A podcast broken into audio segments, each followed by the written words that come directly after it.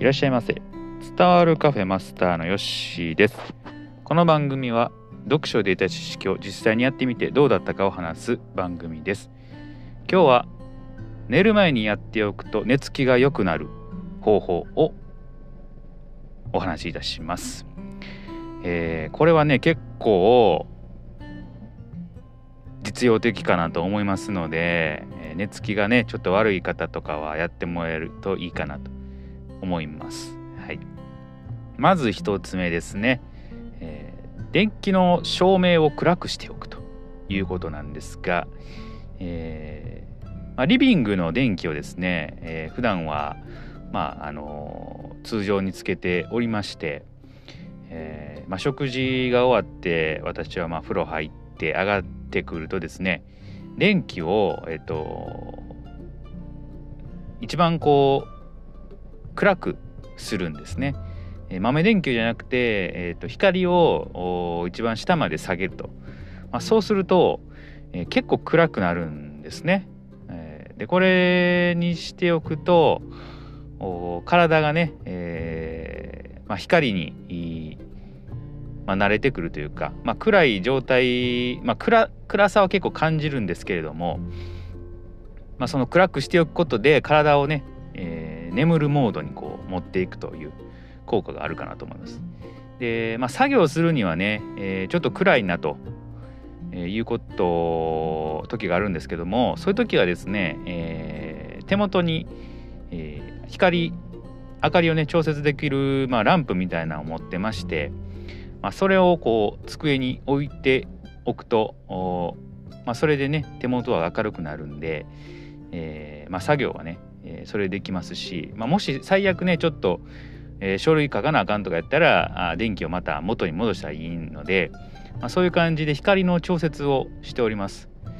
で、まあ、本当はランプ使ってるんですけれども、僕はキャンドルみたいなのをねちょっと使えたらいいなとは思ってるんですが、まだね子供が小さいんでなかなかあのキャンドルにえーまあ、できないと、まあ、危なさがあるんでね、えー、ちょっとその辺はまだできてないんですけども、えー、結構日を見るとね心が落ち着くってよく言いますよね。あの焚き火とキャンプファイヤーとかね、まあ、そういう原理なんですけども、まあ、そういうこと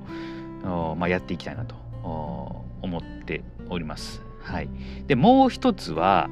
えー、日頃のね私あの結構ラジオをですね、えー、聞いてるんですけれども、えーまあ、ラジオではなくて今度あの音楽だけ、えー、にすると、まあ、ジャズとかね、えーまあ、自分の好きな、まあ、クラシックとかあそういう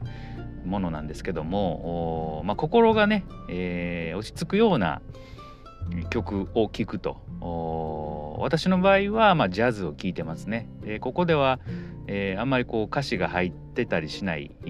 まあ、インストというやつですかね、えーまあ、音楽だけのものを聴くようにしてます。まあ、結構ラジオ僕好きなんですけども、どうしても人のこう会話が面白かったりとか、えー、結構ね、あのー、激しめの音楽が流れてきたりすることもあるので、